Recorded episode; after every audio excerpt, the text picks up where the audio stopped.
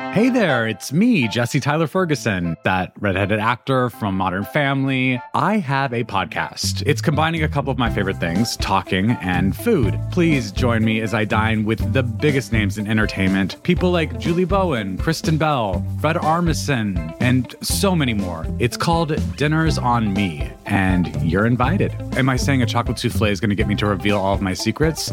Yeah, I am. Listen now wherever you get your podcasts. We're into week four of the impeachment inquiry into President Trump. Here are some new developments to keep you up to date. Trump's personal lawyer, Rudy Giuliani, was paid $500,000 last year by a company founded by Lev Parnas, who was arrested last week on campaign finance charges.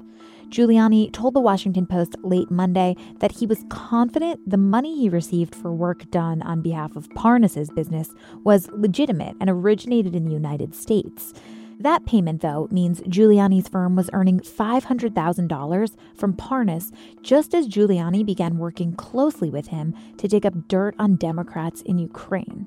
The information they collected is what prompted Trump to press Ukrainian President Zelensky to investigate Joe Biden.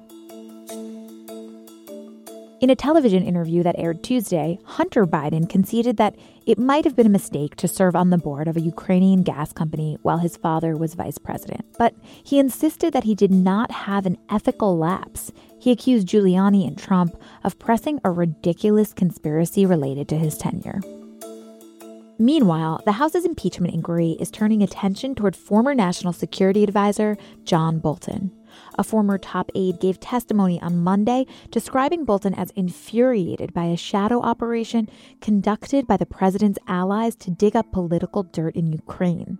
Some lawmakers and aides are already talking privately about the need to call Bolton to testify. The House of Representatives returned to Washington Tuesday, back in session and resuming the impeachment inquiry at a rapid pace. And two key means of information gathering are at the forefront of the House's efforts this week document deadlines and closed door hearings.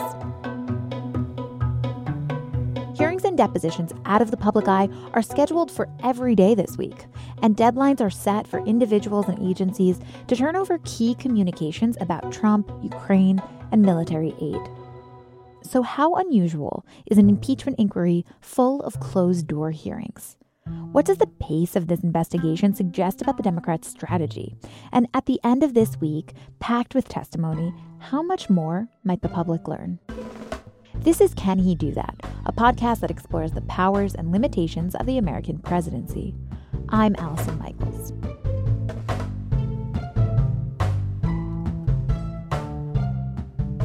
With the House back in session, I turned to one of the Post's Congress reporters, Mike DeBonis, to help me make sense of everything impeachment inquiry happening up on the Hill this week. First and foremost, I wanted to understand why the Democrats are choosing to hold so many of these hearings behind closed doors and out of the public eye. There's no rule book that says exactly how a congressional investigation is supposed to proceed. There's a set of rules, but it's really up to the majority in terms of how they decide to conduct the investigation, whether they do the interviews behind closed doors, in the open, which witnesses do they call, who gets to do the questioning, what's the format.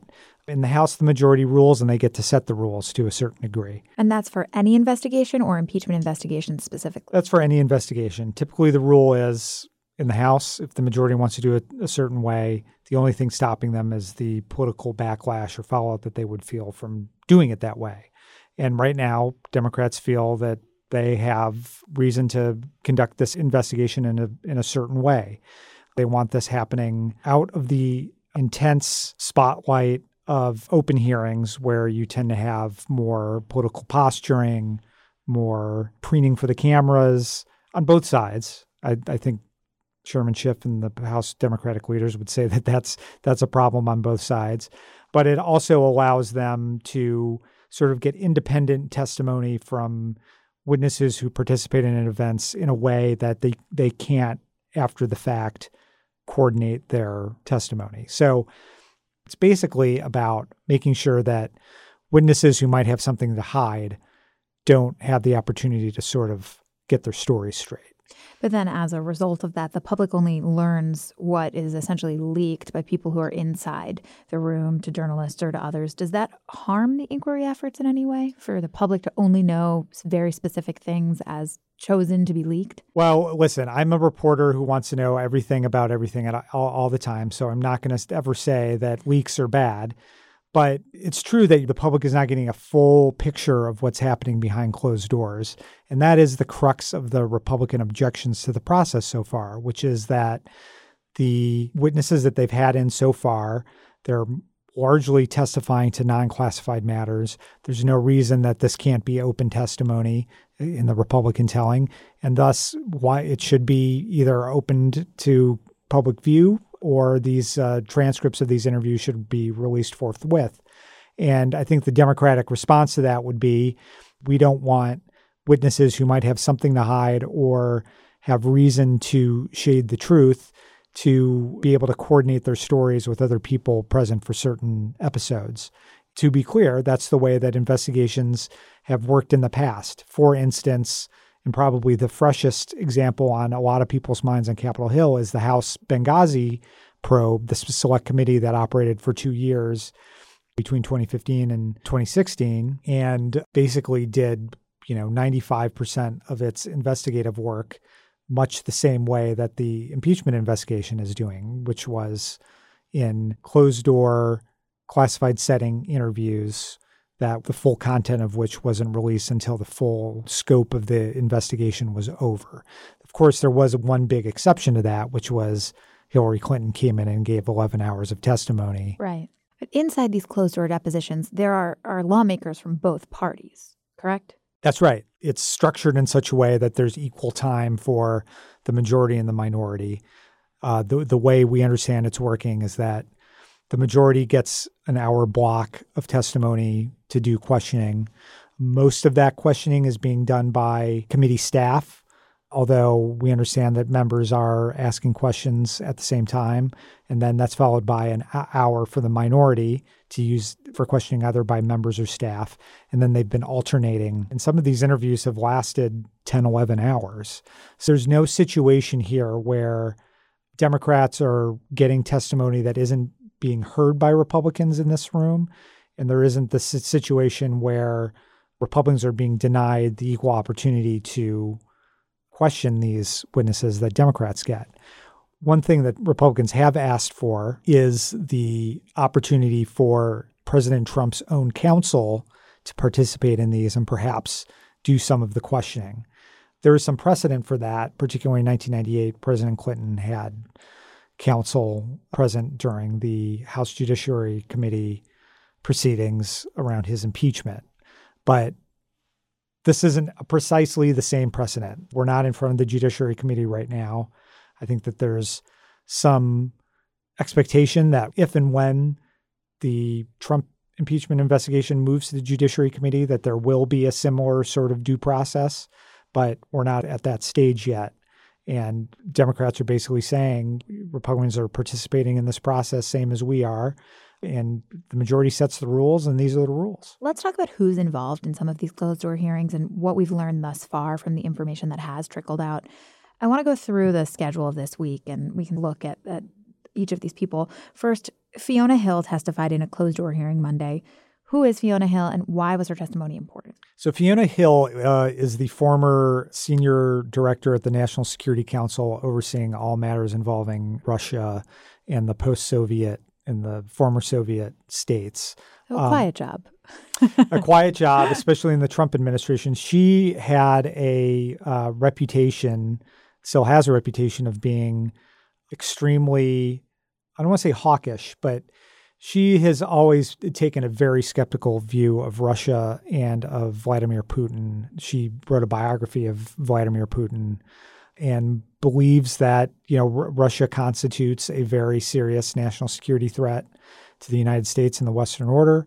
And she was a voice uh, inside the National Security Council for taking a tough line uh, and and one that was very much in contradiction to the sort of things that President Trump was saying going back to his campaign and in, in, and through his administration. So, what did we learn from her testimony? Well, what, what we learned from the testimony is that she was intensely frustrated that the president and his personal lawyer, Rudy Giuliani, seemed to be trying to engage in an end around of the diplomatic process with regard to Ukraine by seeking, apparently, to get the new Ukrainian president, Vladimir Zelensky, to agree to investigate these things that seem to have no direct bearing on the national interests of the United States, but seem to have much more uh, direct bearing on President Trump's personal political interests. So then on Tuesday, George Kent, a top official at the State Department, also testified in a closed door hearing. At this point, what do we know about what he has told lawmakers? We don't know what he exactly he has to say, but he George Kent is a top level official in the State Department. He's also a former deputy chief of mission at the Kiev embassy. He served under the current charge d'affaires, Bill Taylor, who's currently our man in Kiev he is very well versed on Ukraine and Russia issues and would know exactly what was going on and what all of this means. And the question that he, he's going to be asked to speak to is uh, how much was known up the chain of command at the State Department? What did you know about Rudy Giuliani and his associates' attempts to sort of circumvent the policymaking process? And he's going to be uh, asked to to speak to particular episodes, perhaps particular meetings that took place uh, over the course of uh, this summer following Zelensky's election. All right, that's just Monday and Tuesday. What can we expect the rest of the week as far as as who might be on the hill for these hearings? Well, the one, the, the really the the star witness this week is actually going to be on Thursday. That'll be Gordon Sondland, the ambassador to the European Union who has emerged as really the, the central figure, as the guy who is being the main intermediary between Rudy Giuliani, the president's personal attorney, and the State Department and the official policymaking apparatus of the United States government. We know this because of text messages that were released by the committee earlier this month after uh, testimony from Kurt Volker, the former special envoy to Ukraine, and we believe that Volker testified that it was Sondland who played the this crucial intermediary role and apparently had direct contact with the president on these matters and was basically using his muscle inside the State Department to make sure that the official actions of the United States government were reflecting the, the, the president's private political interests. I'm Alex Schwartz. I'm Naomi Fry. I'm Vinson Cunningham, and this is Critics at Large, a New Yorker podcast for the culturally curious. Each week, we're going to talk about a big idea that's showing up across the cultural landscape, and we'll trace it through all the mediums we love books, movies, television, music, art. And I always want to talk about celebrity gossip, too. Of course. We hope you'll join us for new episodes each Thursday. Follow Critics at Large today, wherever you get podcasts.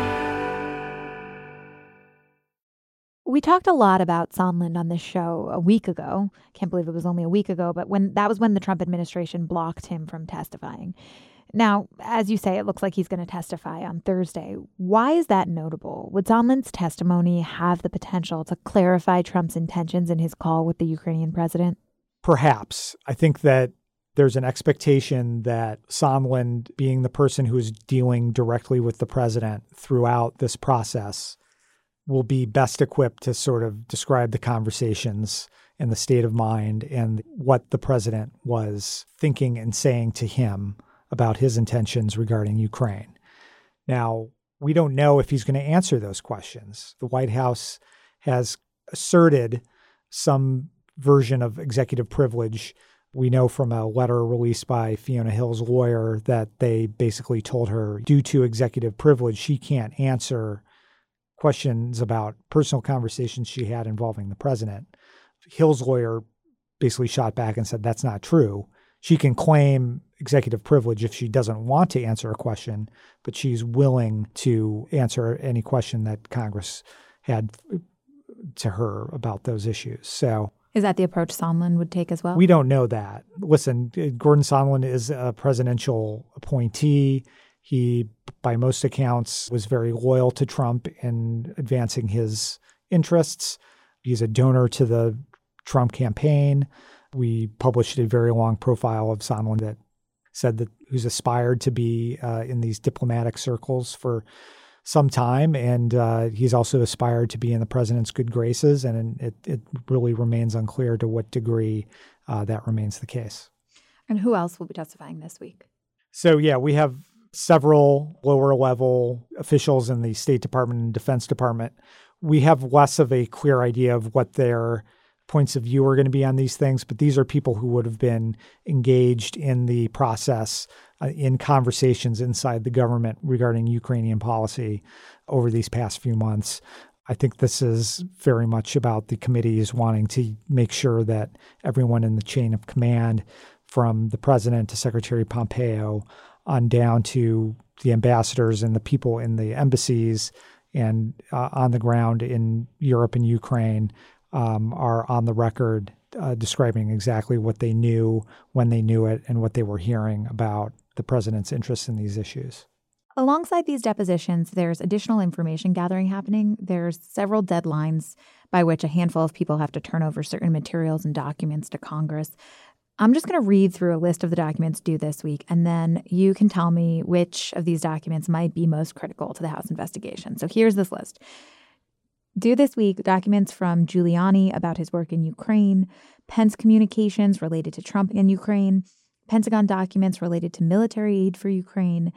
The acting director of the Office of Management and Budget, or the OMB, has communications related to military aid. Two men who work with Giuliani in Ukraine have to turn over documents about that work. White House documents from the acting chief of staff, Mick Mulvaney, and Energy Secretary Rick Perry has to turn over documents relating to his dealings with Ukraine's president. That's a lot, and that is just the deadlines from this week. So, which of these matters most to the investigation and why? The one area where we don't have great visibility right now is on this decision to withhold military aid from Ukraine over the summer. At some point in July, the order is given do not deliver this $200 million plus aid package, hold it back. And we don't know exactly how that order was given, who gave it, where did it originate. And this is the sort of thing where there would have to be a paper trail inside the Office of Management and Budget, perhaps within the White House itself. But of course, we should note that many of this week's document deadlines will pass without Congress actually getting the documents they want. That's right. The, I mean, the White House has made clear they are not going to cooperate in delivering any of these documents. And we should note that the witnesses who have showed up to testify have done so over the objections of the White House and uh, for the State Department employees, the State Department itself.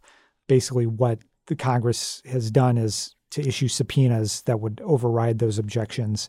And some of these witnesses we call friendly witnesses to the investigation have decided to obey the subpoenas. Given all of this, by the end of the week, the House will likely have a pretty robust amount of testimony and information to inform their investigation. Yeah, there were a lot of concerns three weeks ago when this was launched about to what degree Democrats would be able to break the stone wall that the White House had erected against this investigation. They were extremely nervous based on the fact that so many of their oversight activities over the summer earlier this year have been challenged. But I think the fact now that you've seen witnesses come in voluntarily to defy the White House objections and to tell what they know has given Democrats a lot of momentum and a lot of a sense that they're getting at least a, uh, you know one side of this story. They've still got a lot of details to fill in, but they're at least making progress. And the question is, is progress going to continue or is it eventually going to hit a brick wall where they will have to make a decision. Do we send this to the Judiciary Committee for articles of impeachment with what we have? Or do we try to go to the courts and compel the White House to cough up documents that they've yet to cough up? And that's something that's going to play out probably over the next week or two. See, the next week or two, that seems very fast to me. This entire process has seemed really fast paced. Is that standard operating procedure for a House investigation? Do, do they often move this quickly? It depends. This is clearly moving quickly. Is it moving more quickly than other impeachment investigations? compare it to the Nixon and Clinton impeachments. The Nixon impeachment actually lasted, you know, the better part of a year and a half. It actually started in the Senate with the uh, Senate Watergate Committee established a, a special committee that worked for the better part of a year and secured public testimony from dozens of witnesses, including very high level White House officials. Only then was it handed over in late 1973 to the House Judiciary Committee that actually has the power to pursue impeachment. Judiciary Committee worked quietly for months and didn't actually get into actual impeachment proceedings until beginning of the summer. And it was only in late July of 1974 that the Judiciary Committee passes articles of impeachment. And that's what really puts the pressure on Nixon and leads to his eventual resignation. With Bill Clinton, the congressional process was actually fairly brief. It lasted a, for a couple months uh, in the fall of 1998. But keep in mind what preceded it, which was the uh, independent counsel investigation led by Kenneth Starr, which continued for years and years. And was began to investigate the Whitewater land deal and then eventually came to encompass the Monica Lewinsky episode and other things. So, by the standards of the, the Clinton investigation, the congressional piece of this is probably in the same sort of realm of timing. But what you didn't have was this this lengthy closed door independent counsel probe preceding it. So, does the speed reflect a greater strategy by the Democrats? Well, I think it it reflects a couple things. I think it reflects number one the sense that they believe that the president himself has admitted to committing a high crime and misdemeanor by releasing this transcript of this phone call with President Zelensky in which he, you know, do me a favor though, let's talk about the DNC server, let's talk about Hunter Biden. And there's a sense that what more do we need? Their position is if if we believe that this president is a threat to the Constitution, and we believe that we have overt evidence that he's committed high crimes and misdemeanors, why would we wait? Why would we let this president serve in office an extra day that he needed to? But there's also a political calculation here, and there's just a lot of uh, Democrats who believe that this shouldn't drag on uh, into next year when there's a presidential election underway. They don't believe this should distract from the ability of the Democratic presidential candidates to make their own case to the American public. So there's sort of a, a principled argument and a political argument, and they're both right now counseling for fairly quick action to have this wrapped up by the end of the year. Amidst all this information gathering, do you have a sense of any of how many, of any rabbit holes beyond the Ukraine interaction between Trump and, and his and the Ukrainian president the Dems might be pursuing? Has your reporting given any insight into other paths they might pursue, or, or will this remain narrow? Right now, it seems it's going to remain narrow. I think that there's a lot of interest in, he's mentioned China and Hunter Biden's dealings in China. He said publicly the Chinese government should investigate Hunter Biden. And I think there's some interest in finding out if the president directly or indirectly raised this issue with the Chinese government in a similar way that he did with the Ukrainian president. That question has not been answered at this point. There's other pieces of this. Rudy Giuliani's role in this has opened up a bunch of potential avenues of inquiry here. The work that he's done on behalf of these Ukrainian businessmen, to what degree was he paid or compensated from foreign entities? There's a lot of questions there, and it remains to be seen to what degree Democrats are going to try and get answers to them. All right, Mike, last question to you. What can we expect on the Hill next week? It's hard to look more than a day at a time into the future, but I think that next week the House will have gotten a critical mass of testimony from key officials in the administration. They're going to start to realize that, you know, the low-hanging fruit has been picked. There's going to be other officials they want to talk to who aren't going to perhaps be as eager as some of these other officials have been and they're going to want some of these documents that they haven't been able to get and they're going to be having starting a hard conversation about what the next steps are going to be do we go to the courts or do we just plow forward with the impeachment process move it to the judiciary committee and start putting pressure on the president that way and I, I think that that's a conversation that's really going to fire up in earnest next week All right, Mike, we'll look out for more reporting from you. Thank you so much. Thank you.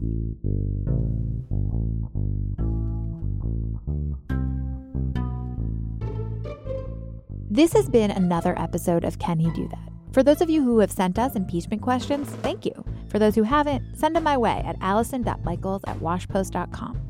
Thanks so much for listening.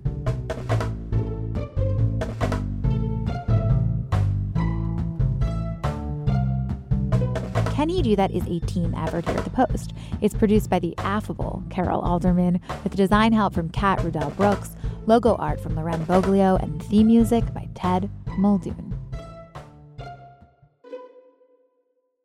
If you're looking for a smoking gun, I can absolutely guarantee you, you will not find it. In October 2001, a series of letters filled with a deadly powder called anthrax were dropped into the U.S. mail system. What started as an unprecedented case turned into an unsettling mystery. Who sent these deadly letters? And why? From Campside Media and Sony Music Entertainment, I'm Josh Dean, and this is Cover Up Season 4 The Anthrax Threat. Available now.